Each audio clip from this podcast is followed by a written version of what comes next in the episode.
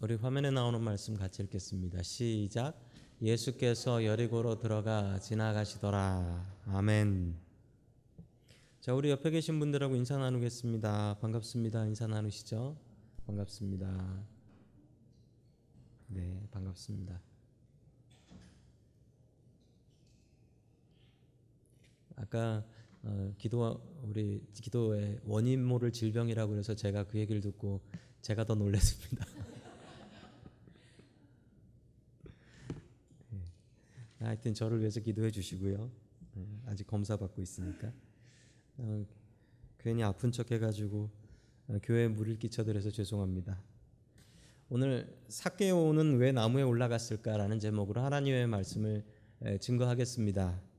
벌써 이미 다, 나는 답을 아는데 하시는 분도 계시죠. 사케오가 왜 나무에 올라갔는지 나는 아는데 하시는 분도 계실 텐데 아마 그 답 아닐 겁니다. 자, 사케오의 이야기입니다. 예수님께서 사케오를 찾아오시듯이 우리를 찾아오십니다. 그 사케오를 찾아오신 우리 주님을 우리의 주님으로 맞아들일 수 있기를 주의 이름으로 축원합니다. 아멘. 자, 첫 번째 하나님께서 우리들에게 주시는 말씀, 돈은 하나님이 아니다라는 말씀입니다. 어, 돈한테는 하나님이라는 말을 붙일 만도 합니다. 그래서 주님께서도 아, 하나님과 재물을 겸하여 섬길 수 없다 라고 하셨죠. 그만큼 돈은 큰 만족이 있습니다. 그러나 돈은 하나님이 아닙니다. 돈 있으면 다 될 것 같지만 돈으로도 채워지지 않는 것이 분명히 있다라는 사실입니다. 예수님께서는 여리고를 지나서 예루살렘을 향해서 가고 계셨습니다. 여리고는 지구상에서 가장 오래된 도시라고 합니다. 한 역사가 만 년 정도 됐어요. 사람이 산 역사가 한 만 년 정도 된 지구상에서 가장 오래된 도시다라고 합니다. 게다가 이 도시는 아주 부자 도시였습니다. 실제로 이 여리고를 가게 되면 여리고의 모습이 어떤 모습이냐면 섬 같아요. 그 사막이라는 바다 가운데 있는 섬 같습니다. 주변은 다 사막이에요. 그런데 여기만 이렇습니다. 이게 여리고예요. 여리고의 모습입니다. 얼마나 대단한지 사막 완전히 다 사막인데 저기만 저렇게 오아시스라니까요. 그래서 멀리서 보면 야 내가 뭘 잘못 본 거 아니냐. 그 신기류라고 하죠. 미라지 신기류라고 하는 것처럼 진짜 바다에 서 있는 섬같이 저렇게 보입니다. 종려나무의 도시다라는 별명을 가질 만큼 종려나무가 많았습니다. 오아시스였기 때문에 상인들은 꼭 여리고에서 물건을 사고 그리고 먹을 것을 먹고 낙타한테 물을 채우고 그러고 지나가게 되었죠. 이곳에 상인들이 참 많이 지나갔기 때문에 여기에는 세관이 있었습니다. 세관, custom이죠. 세관에서 세금을 걷어내는 것입니다. 그런데 이 동네에 여리고에 부자들이 많았다라고 합니다. 성경에도 보면 제사장이 예루살렘에서부터 여리고로 내려갔다라는 기록들이 있어요. 여리고에서 예루살렘으로 올라갔다. 이게 가는 길이에요. 가는 길이어서 그렇기도 한데 제사장들이 이 길을 많이 오갔습니다. 그 이유가 뭐냐면 제사장들이 그 당시에 부자였어요. 이 부자 제사장들이 예루살렘에 좋은 집을 지을 수가 없는 거예요. 땅이 없어서. 자, 그래서 이 사람들이 부잣집 아주 좋은 집을 어디에다 짓냐면 저 여리고라는 도시에다 지었습니다. 여리고는 하루 정도 하면 왔다 갔다 할 수 있거든요. 자기가 성전에 올라가서 섬길 순서가 되면 올라가고 순서를 마치면 내려오는 겁니다. 그리고 집을 저 여리고라는 곳에 두고 살았다라는 것입니다. 선지자들 그리고 제사장들이 이 출퇴근하던 도시였다라는 것이죠. 이 동네에 부자 하나가 있었습니다. 그의 이름은 삭개오였습니다. 자, 우리 19장 2절 말씀 같이 봅니다. 같이 읽습니다. 시작. 삭개오라고 하는 사람이 거기에 있었다. 그는 세관장이고 부자였다. 아멘. 자, 삭개오라는 사람이 나옵니다. 삭개오라는 사람은 어떤 사람으로 나옵니까? 첫 번째로는 세관장이었다라고 하죠. 그리고 두 번째로는 부자였다라고 이야기합니다. 세관장이 뭐냐면 그 영어에 나오죠. A chief tax collector라고 나옵니다. tax collector들 세리들은 돈을 많이 벌었습니다. 로마한테 세금을 바치는 척하면서 자기가 가졌던 거지요. 자 그런데 삭개오는 그 중에서도 어떤 사람이었다? 그 돈 벌기 좋은 여리고라는 곳에 세리 장이었다라는 거예요. 세관 장이었다는 거예요. 그러니 얼마나 많은 돈을 벌 수가 있었겠습니까? 그가 부자가 되었다라고 합니다. 예나 지금이나 공무원의 특징이 있습니다. 공무원은 안정적이지만 절대로 월급을 받, 많이 받지 못한다. 이게 특징이에요. 한국 생각해 보십시오. 한국 공무원들 월급 많이 받습니까? 안정적이지 절대 월급 많이 못 받습니다. 미국 공무원들 어떻습니까? 미국 공무원들도 똑같습니다. 나라가 망하기 전에 월급은 나오지만 월급이 절대 많지 않아요. 이 전 세계 공무원들의 특징입니다. 월급은 많지 않지만 안정적이다. 그런데 세관장이었던 사케오가 부자였다라고 합니다. 그러니 얼마나 나쁜 짓 많이 해가지고 자기가 가진 권력으로 얼마나 많이 돈을 끌어 모았겠습니까? 그래서 그는 부자가 될 수 있었다라고 합니다. 사케오는 키가 작은 사람이었다라고 뒤에 나옵니다. 그는 키가 작았는데 아마도 그게 열등감이었던 것 같습니다. 이 키 작은 사람은 열등감이 있습니다. 예, 저도 조금 있습니다. 키 작은 사람들은 열등감이 있어요. 그래서 이 사케오는 뭐 살짝 작은 게 아닌 것 같아요. 성경에 아주 작다고 나오는 거 보니까 키가 작다라는 걸 강조하는 걸 보니 키가 매우 작았던 사람 같습니다. 키가 작은 사람은 열등감이 있습니다. 사케오는 아마도 그 열등감을 극복하기 위해서 돈을 벌고 그리고 좀 더 높은 자리에 올라가고 권력을 차지하려고 애썼던 것 같습니다. 사람들은 사케오를 보면 세리라고 손가락질을 했을 겁니다. 아이고 저 나쁜 세리. 손가락질을 했겠지만 아무도 세리였던 사케오를 무시할 수는 없습니다. 왜 그런 줄 아세요? 그는 세관장이었기 때문입니다. 그가 세금 물리는 것을 자기가 봐서 자기의 기준대로 세금을 물릴 수 있습니다. 그러면 상인들은 꼼짝없이 그 돈을 내야 돼요. 즉 그 사람의 말이 곧 법이 되는 겁니다. 그 사람의 말이 곧 법이 되는 거예요. 그러니 사람들이 저 나쁜 세리라고 손가락질을 하면서도 사케오를 보면은 굽신굽신 인사를 할 수밖에 없어요. 아무리 돈 많은 부자라도 그에게 굽신굽신 거리지 않으면 세금을 많이 뜯길 수밖에 없는 것이었습니다. 아마도 사케오는 그런 자신의 권력을 즐기고 있었을지도 모릅니다. 그랬던 사케오가 왜 예수님께 찾아갔을까요? 그랬던 사케오를 왜 예수님 찾아 예수님께 찾아갔을까요? 우리 사케오가 있었던 그 당시 세리는 어떤 직업이었는지 잘 말씀해 주는 말씀이 이 마태복음 18장 17절에 나옵니다. 우리 같이 봅니다. 시작.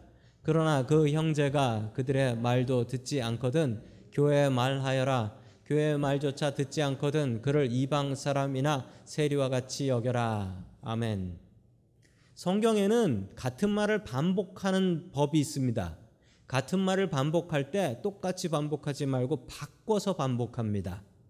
자, 여기서 그런 게 뭐냐면 교회에서 어떤 형제가 사고를 치는데 몇 명이 가서 아, 그러지 말라라고 얘기했는데 나는 내 마음대로 할 거야라고 하면 그 사람을 어떻게 여기라고 하냐면 이방인, 이방 사람이나 세리와 같이 여겨라라는 것은 세리는 이방 사람하고 똑같은 수준이었다. 똑같은 말이었다라는 말씀입니다. 이 얘기가 뭐냐면 자기 동족에게서 세금을 걷어서 로마 사람들에게 바치는 저 세리는 우리 유대인이 아니고 저건 로마 사람이지. 이방인이다라는 것이었습니다. 그런 대접을 받았던 그였지만 돈 많이 벌고 부자 되어서 좋은 집에 살면서 떵떵거릴 수 있었습니다. 그런데 그에게는 채워지지 않는 것이 있었다라는 것입니다. 세상에는 돈이 없으면 살기가 힘듭니다. 뭐 저도 그렇고 성도 여러분들도 그렇고 다들 돈이 있어야 삽니다. 돈 없으면 불평 불편하고 돈 없으면 또 불행하기까지 합니다. 어느 정도 돈은 분명히 우리한테 있어야 되고 가끔 속으로 이런 생각도 해봅니다. 돈 좀 많았으면 좋겠다. 복권 지금 돈 많이 쌓였다고 하는데 저거 내가 좀 맞았으면 좋겠다. 이런 생각들 안 하시는 분들 없을 겁니다. 다들 그런 생각들 하실 거예요. 복권 맞고 은퇴하자. 뭐 이런 생각하시는 분들도 계시죠. 자, 그러나 돈으로는 분명히 채워지지 않는 것이 있다라고 성경은 우리에게 분명히 얘기합니다. 돈으로 우리를 채우려고 하지 마십시오. 돈이 아니라 우리의 성령님으로 우리를 가득 채울 수 있기를 주의 이름으로 간절히 축원합니다. 아멘. 두 번째 마지막으로 하나님께서 우리들에게 주시는 말씀은 영적 갈급함을 채우라라는 말씀입니다. 영적 갈급함을 채우라. 자, 우리 누가복음 19장 3절 말씀 계속해서 같이 보겠습니다. 시작. 사케오는 예수가 어떤 사람인지를 보려고 애썼으나 무리에게서 예수를 볼 수 없었다. 그가 키가 작았기 때문이었다. 아멘. 그의 키가 상당히 작았던 것 같습니다. 왜냐하면 사람들 사이에 섞여 있으면 대충 보이죠. 뭐 저도 사람들 사이에서 안 보이면 어떻게 하냐면 이제 까치바람은 보입니다. 까치바람은 보여요. 근데 이 사람은 그것도 안 되는 사람이었던 것 같아요. 키가 아주 작았던 사람인 것 같습니다. 그래서 그가 했던 일은 무엇이었습니까? 그가 키, 가 작아서 보이지 않았기 때문에 그는 다른 노력을 하게 됩니다. 자, 우리 4절 말씀 봅니다. 시작. 그래서 그는 예수를 보려고 앞서 달려가서 뽕나무에 올라갔다. 예수께서 거기를 지나가실 것이기 때문이었다. 아멘. 이 사람이 세리장입니다. 세리장이면은 세리도 아니고 세리장이면 세리보다는 좀 나이가 더 많을 거예요. 그러니까 이 사람은 어리거나 젊은 사람은 분명히 아닐 거예요. 이 사람은 세리장까지 올라간 거 보면 한 나이가 중년은 될 겁니다. 중년은 될 거예요. 30세는 넘은 뭐 그런 사람일 거예요. 생각해 보시면 이 중년의 남자가 30이 넘은 남자가 지나가는 예수님이 보이지 않는다고 해서 어떻게 합니까? 뽕나무 위에 기어 올라갔다라고 해요. 뽕나무의 높이는 약 10m에서 11m 정도라고 합니다. 10m에서 11m 정도가 어떤 높이인 줄 아세요? 사람이 제일 무서워하는 높이입니다. 사람이 제일 무서워하는 높이인데 아니 사케오는 왜 저 뽕나무 위에 올라갔을까요? 여기에 키가 작으니까요. 라고 대답하시면 그건 정답은 아닙니다. 물론 키가 작아서 올라간 건 맞아요. 그런데 키가 작다고 해서 저는 키가 작아 봐서 압니다. 키가 작다고 해서 모든 것에 올라가지 않습니다. 보통 까치발하고 안 보이면 에이 그냥 가지. 그냥 가요. 키 작은 사람이 다 나무에 올라가는 게 아니에요. 이 사람이 왜 나무에 올라갔겠습니까? 이 사람이 돈이 부족합니까? 권력이 부족합니까? 부족한 게 없어 보이는데 이 사람한테는 무엇인가 부족함과 이것을 조금 어려운 말로 갈급함이라고 합니다. spiritual thirst가 있었다라는 거예요. 그랬기 때문에 올라갔지. 아니 나이나 제대로 먹은 사람이 그리고 동네 사람들이 다 압니다. 세관장인 거. 이 사람이 뽕나무 위에 자신의 체면을 버리고 올라갔습니다. 올라갔어요. 이게 키가 작아서 올라갔겠습니까? 그게 아닙니다. 돈으로 채워지지 않는 무엇인가가 있었는데 그것은 영적인 갈급함이었어요. 스피리추얼 더스트였어요. 부자는 갈급하지 않을 것 같다라는 생각을 하시는 분도 계실 겁니다. 아, 저 집은 걱정거리도 없고 근심거리도 없을 거야 생각하시는 분도 있을지도 모릅니다. 저는 미국에서 그렇게 부자들을 만나보지 못했습니다. 솔직히 한인분들 중에 그렇게 부자분들을 만나본 적은 없어요. 다들 어렵게 어렵게들 사시잖아요. 그런데 저는 한국에 있을 때 제가 맡았던 교구가 제 구역이 부자 구역이었어요. 예, 분당이었는데 분당에서도 부자들 많이 모인 그런 곳이었습니다. 자, 그 교구를 맡아서 신방을 다니면서 저는 뭐 부잣집에서 살아본 적이 한 번도 없기 때문에 부잣집이 어떻게 사는지 부잣집에 그때 처음 들어가 봤어요. 부자 아파트에 처음 들어가 봤습니다. 그 당시에 그게 2000년, 2001년, 2002년 그때였는데 그때 저는 어느 부잣집에 가서 벽에 TV가 걸려 있는 걸 보고 장난인 줄 알았어요. 벽에 TV가 붙어 있더라고요. 그 당시에. 전 너무 신기했어요. 그런 부잣집을 구경 다니면서 정말 신기했습니다. 전 신방 다녔지만 가서 구경하는 재미도 있었습니다. 야, 부자들은 이렇게 사는구나. 그러면서 드는 생각이 저 부자들은 기도 제목 없을 거야. 그 생각이었어요. 저 부자들은 기도 제목 없을 거야. 아니, 근데 거기 가서 신방을 받으면서 기도 제목을 내는데 아니, 어떻게 나누지도 못할 만한 그런 정말 흉한 기도 제목들이 그렇게 많더라고요. 돈 많으면 갈급하지 않고 돈 많으면 문제 없고 걱정 없을 줄 알았는데 돈 빼고 다른 걱정들이 있더라고요. 제가 그때 보고 느꼈습니다. 돈으로는 영적인 갈급함을 채울 수 없구나. 이런 갈급함을 가지고 우리는 누구에게 나아가야 되느냐? 사케오가 잘했습니다. 예수님께 나아갔습니다. 자, 우리 5절 말씀 계속해서 보겠습니다. 5절입니다. 시작. 예수께서 그곳에 이르러 쳐다보시고 그에게 말씀하셨다. 사케오야 어서 내려오너라. 오늘은 내가 내 집에서 묵어야 하겠다. 아멘. 아니 너무 당황스럽게도 그 나무에 올라가 있는 그 키 작은 사람을 예수님께서 보시면서 사케오야라고 하셨습니다. 사케오야. 이름을 불러 주셨어요. 두 가지 생각이 가능합니다. 예수님께서 사케오를 아셨구나. 아는 사람이구나. 혹은 예수님께서 사케오를 알지 못했지만 예수님이시니까 그의 이름을 이미 아셨던 거구나. 만나보지는 않았지만. 그런데 앞뒤를 살펴봐도 사케오를 아는 사람이라는 근거는 하나도 없어요. 그러니 아마도 예수님께서 그분은 하나님이시고 모든 것을 아시는 분이시니까 그의 이름을 불러 주셨습니다. 그때 사케오는 얼마나 놀랐을까요? 얼마나 놀랐을까요? 알지도 못하는 분이 사케오를 바라보면서 이름을 불러 주실 때 그는 얼마나 놀래고 그 이름 하나 불러준 것으로 얼마나 마음이 무너져 내렸겠습니까?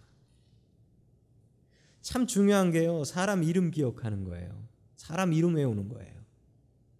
장사 잘하는 사람들 특징이 있더라고요. 장사 잘하는 사람은요. 손님들 이름을 외워요. 손님들 이름을 외워서 아는 사람이 오면 그 사람 이름을 불러줘요. 저도 참 중요한 게 있습니다. 목사를 하면서 정말 중요한 게 있는데 이름 기억하는 겁니다. 이름 잊어버리면 안 돼요. 목사는 절대 이름 잃어버리면 안 됩니다. 그래서 이름 저는 뭐 수첩에다 적어놓고 전화기에도 적어놓고 이름은 외웁니다. 이름은 외워요. 그리고 혹시나 신방 가서 그 집 애 이름 기억 안 날까봐 신방 가기 전에 그 집 앞에 서가지고 차 세워놓고서 그 집 가족 이름 다 다시 한번 외우고 들어갑니다. 혹시나 실수할까봐. 장사 잘하는 사람은 손님 오면 그 손님 이름을 외워서 얘기해 주더라고요. 그러면 감동해요. 그러면 감동해요. 주님께서 우리의 이름을 아십니다. 장사꾼들도 손님 이름 기억하는데 우리 주님께서 우리의 이름을 아십니다. 우리의 모든 것을 아십니다. 그리고 사케오를 부르시고 사케오한테 이렇게 얘기하셨습니다. 사케오야 뜬금없이 이렇게 하셨습니다. 내려와라. 그리고 오늘 내가 네 집에 묵어도 되겠니? 라고 하지 않으셨습니다. 뭐라 하셨습니까? 묵어야 하겠다. 이 명령이에요. 나 오늘 니네 집에 간다라는 겁니다. 사케오는 너무나 기뻐했습니다. 사케오의 슬픔이 있습니다. 사케오는 부자였습니다. 당연히 집도 엄청나게 컸을 겁니다. 여리고에는 큰 맨션들이 많았거든요. 그 중에 하나가 사케오 것이었을 것입니다. 그런데 그가 죄인이라고 그의 집에 오는 사람이 하나도 없습니다. 그의 가족 외에는 그 크고 큰 좋은 집에 아무도 오는 사람이 없습니다. 그때 주님께서 사람들 다 보는 앞에서 내가 저 세리의 집에 오늘 가서 먹는 게 아니라 먹고 자야겠다라고 선언을 해주셨을 때 사케오는 이미 감동해 버립니다. 마음이 무너져 버린 것입니다. 제가 지난 주일 뭐 지금도 조금 상태는 안 좋지만 아팠잖아요. 그래가지고 어, 주일날 저희 집에 신방을 오셨던 분들이 계십니다. 예, 참 감사합니다. 오신다는 얘기를 저희 집사람에게 얘기를 듣고 제가 집사람에게 아프니까 제발 오시지 말라 해. 귀찮아. 라고 얘기를 했습니다. 근데 뭐, 뭐 오셨잖아요. 오신 분들 계셨잖아요. 오신 분들 계셨는데 저는 위에서 아파서 이제 들어놓 있는데 밑에서 왁작지껄 이렇게 어, 떠들고 노셨잖아요. 뭐 저는 내려가서 잠깐 인사를 드렸는데 어, 그때 그렇게 인사드리고 올라왔는데 어, 되게 기분이 좋더라고요. 아, 되게 좋더라고요. 아, 그때 오신 분들 제가 뭐 이름 안 적어놨으니까 염려 마시고요. 어, 참 이게 좋은 거구나. 예, 집에 사람이 찾아오고 아플 때 누가 신방 오고 이런 게 참 좋은 거구나. 전 평생 처음 환자 신방 받아봤거든요. 예, 다시는 안 받길 원합니다. 처음 받아봤는데 아니 그게 참 큰 또 위로가 되는 것을 알면서 어, 제, 저에게 또 어, 아픈 분들 환자 신방 열심히 다녀야 되겠다라는 귀한 마음을 하나님께서 주셨습니다. 마음이 아픈 사람이 있습니다. 사케오입니다. 사케오가 얼마나 마음이 아프고 얼마나 마음이 갈급했으면 남, 그 나이 먹은 사람이 나무 꼭대기에 올라가가지고 보고 있고 예수님께서 나 오늘 니네 집에 가야 되겠다라고 명령했을 때 사케오의 마음이 무너져 버렸습니다. 우리는 영적인 존재입니다. 우리는 영적인 존재예요. 그러므로 우리는 갈급해야 됩니다. 그 갈급함이 없으면 우리는 주님을 찾지 않습니다. 그 갈급함이 없으면 주님께서 우리를 만나 주시지 않습니다. 오늘 그 갈급함이 성도 여러분들에겐 있으십니까? 그 영적인 갈급함으로 주님 앞에 나아가며 사케오처럼 주님을 의지하며 주님을 만나고 오늘 이 밤 주님을 나의 집으로 모시고 갈 수 있는 저와 성도 여러분들 될 수 있기를 주의 이름으로 간절히 축원합니다. 아멘.